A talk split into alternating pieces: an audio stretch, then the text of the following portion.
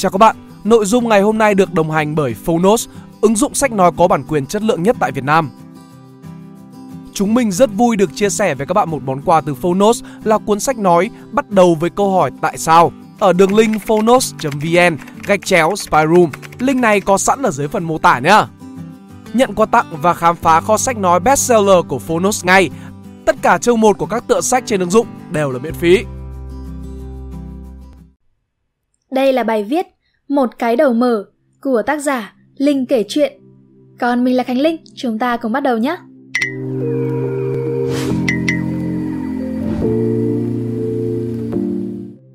Đây là bài nói chuyện của tôi ở diễn đàn Youth Speak 2019. Diễn đàn này được Isaac Đà Nẵng tổ chức 2 năm một lần. Chủ đề của năm nay là Thế giới phẳng và Isaac muốn tôi nói về chủ đề những yêu cầu của công dân toàn cầu. Và sau đây là cố gắng của tôi để giữ cho 300 bạn trẻ không ngủ gật vào sáng chủ nhật vừa rồi. Tôi tên là Linh. Linh là một cái tên rất đúng mốt nếu bạn sinh ra vào khoảng cuối 8x đầu 9x. Hồi cấp 2, lớp tôi có tới 7 Linh. Mỗi lần tôi muốn kiểm tra xem mình đã già chưa, tôi lại ngồi nhẩm lại tất cả những người tên Linh ấy. Thế nên là khi Isaac Đà Nẵng gọi điện mời tôi làm diễn giả cho diễn đàn Youth Speak về chủ đề công dân toàn cầu, tôi cứ nghĩ họ nhầm tôi với một linh nào đấy khác. Vì nếu bạn hình dung công dân toàn cầu là một người cứ vài hôm lại xách ba lô lên và đi khắp năm châu bốn biển thì tôi không giống như thế. Hầu hết thời gian của tôi là ở nhà. Vài ba hôm tôi cũng xách ba lô lên và đi, mà là đi ra quán cà phê đầu phố, cách nhà có 50 mét thôi. Tại vì hàng xóm của tôi họ đang sửa nhà nên tôi mới phải đi tránh ồn. Vậy tôi làm thế nào để làm một công dân toàn cầu từ trong phòng khách nhà mình? Hay là hôm nào ồn quá thì từ một quán cà phê ở Đà Nẵng? Câu trả lời là mạng Internet. Công việc hiện nay của tôi là người viết tự do, gọi sang chảnh thì là freelancer, còn gọi thật thà thì là viết các thứ rồi đăng lên mạng. Nhờ có mạng Internet mà tôi có thể làm việc được ở bất cứ đâu, vào bất cứ lúc nào, với bất cứ ai. Có những thời điểm tôi làm việc với một nhóm ở 6 múi giờ khác nhau. Khổ cái là trái đất nó biết quay, nên là lúc mình ngủ thì ở đâu đây vẫn là ban ngày và vẫn có người thức làm việc. Thành ra có những lần ngủ dậy mở điện thoại lên thấy vài trăm cái tin nhắn. Nhờ có mạng Internet mà cả tôi và các bạn đều không có lý do gì để ngừng học hỏi cả. Bây giờ trên mạng có vô số các nguồn tài nguyên, bất cứ cái gì bạn không biết, bạn đều có thể tìm trên mạng Bất cứ cái gì bạn muốn học, bạn đều có thể học trên mạng, hoàn toàn miễn phí. Đây, tôi có một vài ví dụ về những thứ bạn có thể học miễn phí trên mạng. Tiếng Thổ Nhĩ Kỳ Làm thế nào để gấp ga chun cho đúng cách? À, nếu bạn không biết thì ga chun là cái ga có chun để bọc nệm mà mỗi lần gấp là lại phải vo vo nó thành một mớ bùng nhùng ấy. Ngoài ra thì còn có thể học về khoa học về bia, làm thế nào để biến mình thành hóa thạch? Và tôi thích nhất là sử dụng toán học để trở thành hiệp sĩ đường phố. Tôi đưa ra những ví dụ này không phải để khuyên bạn đi học những thứ tảo lao, dù tôi phải nói là tôi sẽ rất ngưỡng mộ nếu bạn nào ở đây quyết định học toán để trở thành hiệp sĩ đường phố. Mà ở đây, tôi muốn chỉ ra rằng mạng Internet thực sự đã trở thành một kho kiến thức cực kỳ dồi dào. Bạn muốn gì trên mạng đều có hết. Bạn chỉ cần có hai thứ để tận dụng cái kho này. Một là tiếng Anh và hai là một cái đầu mở. Nếu mạng Internet là một cái kho kiến thức thì tiếng Anh là chìa khóa vào cái kho đó. Một khi bạn đã có tiếng Anh thì những thứ này giống như là đại tiệc kiến thức mà vào cửa tự do vậy. Nhiều như thế này mà lại miễn phí, tội gì mình không dùng đúng không? Nên là đừng học tiếng Anh chỉ để đi thi. Dù là thi học kỳ hay là thi IELTS hay là TOEFL, hãy học tiếng Anh để vượt rào. Có tiếng Anh là bạn đã xóa đi rào cản ngôn ngữ giữa mình và thế giới. Ờ, đừng kêu là tiếng Anh khó quá, em không có năng khiếu, em không học nổi. Tôi đảm bảo là 100% các bạn ngồi ở đây đều có năng khiếu ngôn ngữ hết. Viện Ngoại giao Mỹ có một hệ thống phân loại ngôn ngữ dựa trên mức độ khó. Mức 1 là dễ nhất và mức 5 là khó nhất. Tiếng Việt thuộc về mức 4. Tiếng Việt khó mà 2 tuổi các bạn đã nói được rồi thì bây giờ sợ gì mà không học được tiếng Anh đúng không? Giờ hãy nói về cái đầu mở. Terry Pratchett, một trong những nhà văn mà tôi yêu thích nhất, đã từng viết thế này. Từ neoteny có nghĩa là trẻ mãi, đó là một đặc tính sinh tồn của loài người chúng ta. Những loài động vật khác khi chúng còn nhỏ, chúng thường tò mò về thế giới, chúng có khả năng phản ứng linh hoạt và chúng thích chơi đùa. Nhưng tính cách này mất đi khi chúng lớn lên. Ở mức độ loài, con người chúng ta giữ lại những đặc điểm ấu thơ đó. Ở mức độ loài, con người chúng ta lúc nào cũng thò tay vào ổ điện của vũ trụ để xem cái gì sẽ xảy ra. Đặc tính này hoặc sẽ cứu giúp chúng ta, hoặc sẽ giết hại chúng ta. Nhưng hỡi ôi, đó là thứ khiến chúng ta thực sự là người. Tôi rất thích từ này vì nó nói rằng tôi là người trẻ lâu, trẻ mãi không già. Một cái đầu mở hay tò mò, biết linh hoạt là thứ mà con người chúng ta ai cũng có, nhưng chúng ta có dùng tới hay không thôi. Hồi còn nhỏ thì ta rất hay thắc mắc này nọ. Vì sao trời lại xanh? Vì sao cá lại bơi? Vì sao con không được ăn hết hũ kẹo này? Thế nhưng mà khi lớn lên thì ta lười hỏi hơn vì nhiều lý do như là sợ bị ba mẹ mắng là hỏi gì mà hỏi lắm thế. Hay là quá bận cho điện thoại, nhắn tin, dạo Facebook nên là không còn tâm trí đâu mà tò mò về thế giới kia nữa. Hoặc là vì cảm thấy trí tò mò chẳng có cái công dụng gì trong cuộc sống này cả. Bạn không thể ghi vào phần điểm mạnh trong CV của mình là cực kỳ hay tò mò, nghe nó sai sai đúng không? Nhưng mà bạn hoàn toàn có thể ghi vào CV của mình những cụm từ như là thích khám phá, ưa sáng tạo hay là có tư duy cởi mở. Đây đều là những biểu hiện của một cái đầu mở, một cái đầu biết tò mò và biết linh hoạt như một đứa trẻ. Nói về những yêu cầu của một công dân toàn cầu, nếu tôi phải chọn ra một yêu cầu thôi thì đó sẽ là cái đầu mở, những thứ khác sẽ tự theo sau. Chỉ khi nào đầu bạn mở thì bạn mới muốn đi ra thế giới mà xem những cái mới lạ.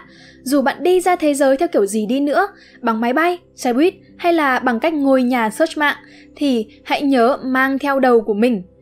Cái này nằm trên cổ nhưng mà nhiều người hay quên lắm. Biểu hiện của việc quên đầu ở nhà là gì nào? Đi mà chỉ chăm chăm chụp ảnh check-in sang chảnh lông lộn mà chẳng tìm hiểu gì về những nơi mình đã qua. Hay là ôm điện thoại mười mấy tiếng một ngày nhưng mà lại không học thêm được một cái gì mới cả. Chỉ khi nào đầu bạn mở thì bạn mới biết tôn trọng sự khác biệt. Cụm từ công dân toàn cầu vốn dùng để chỉ những người tin rằng mình không chỉ mang quyền lợi và nghĩa vụ công dân của một địa phương hay là một đất nước nào mà họ coi quốc tịch của họ là nhân loại. Công dân toàn cầu coi mình là một thành viên của loài người và tất cả những con người khác đều là anh em và bạn bè của mình. Bất kể quê quán, tôn giáo, giới tính, có thích uống trà sữa hay là không – làm được điều này thì không dễ. Ai đã từng đi đấu khẩu trên mục comment trên Facebook đều sẽ hiểu. Lúc khói bốc lên đầu thì chỉ muốn thò tay qua màn hình tóm cổ người bên kia mà lắc, chứ còn anh em bạn bè cái gì. Con người thì rất là đa dạng, mỗi người có một cách sống, mỗi người một cách nghĩ, sẽ chẳng bao giờ có chuyện tất cả mọi người đều giống hệt bạn và đồng ý với bạn cả. Nhưng bạn tiếp nhận những cái khác biệt ấy thế nào? Ừ, ngoại trừ phương pháp bóp cổ người ta ra nhé.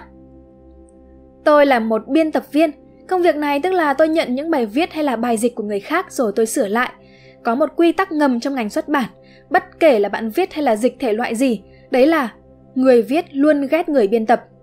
Ghét chứ, công sức mình bỏ ra như thế tự nhiên bây giờ bị người khác chặt chém chỉnh sửa phản đối này kia. Đứa con tinh thần của mình bị vùi dập như thế ai mà không ghét đúng không? Nhưng thực ra, người biên tập gạch xóa chặt chém sửa chữa như vậy không phải là để làm tổn hại tinh thần cho tác giả hay là dịch giả. Họ làm vậy là để cho bản thảo đó trở nên tốt hơn.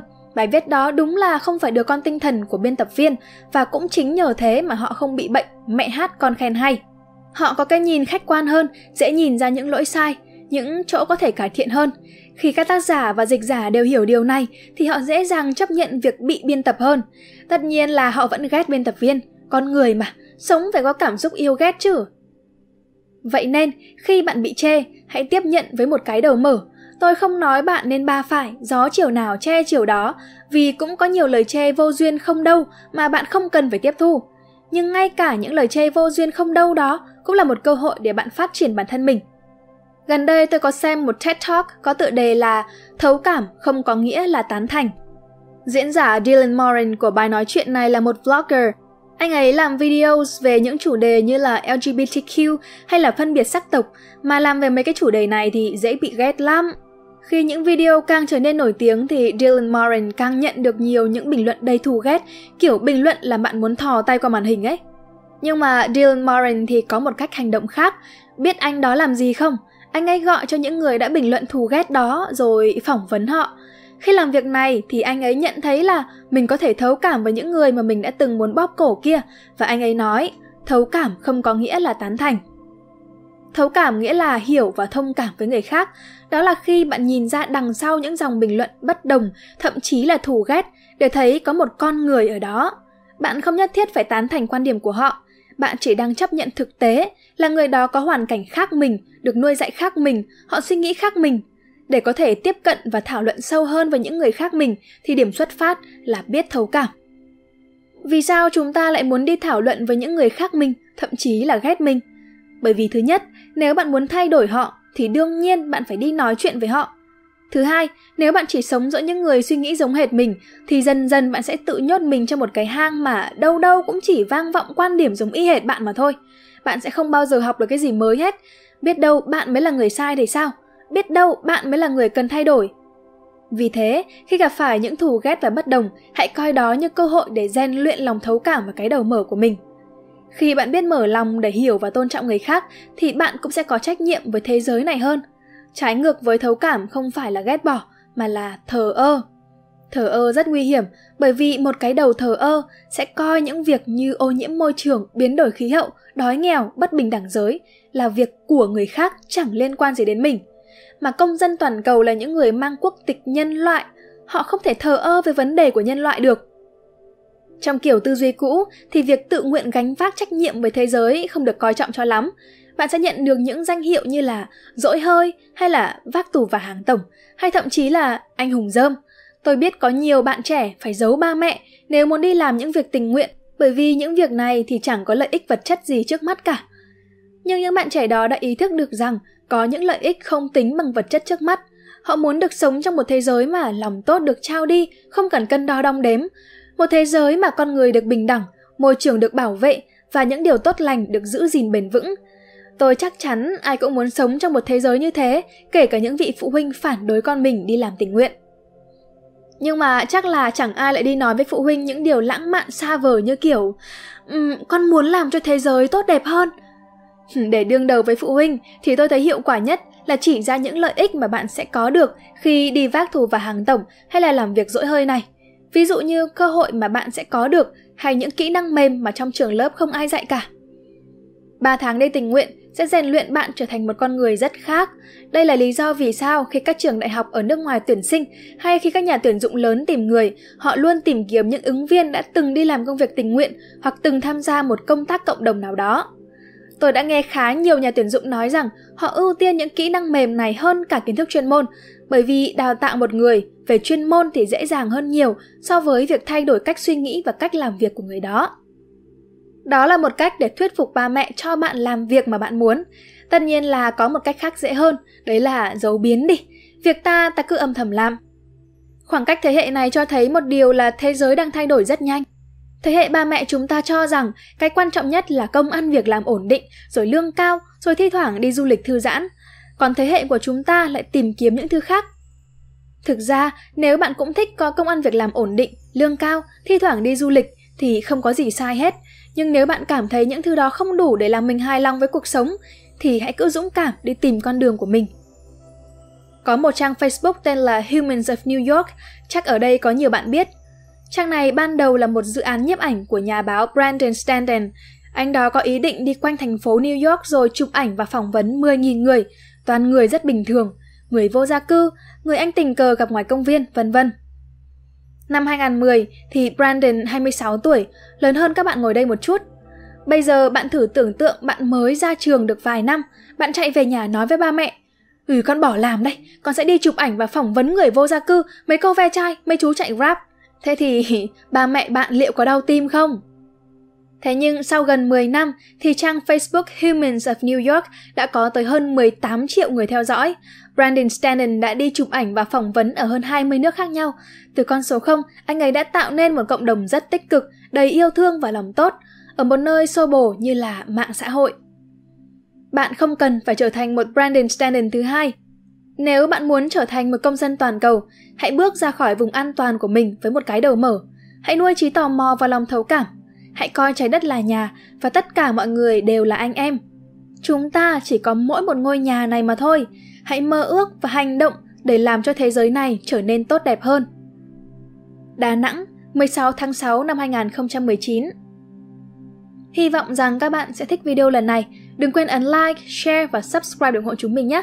Và nếu các bạn cũng thích những nội dung như trên thì hãy đăng nhập vào spiderroom.com để tìm đọc thêm.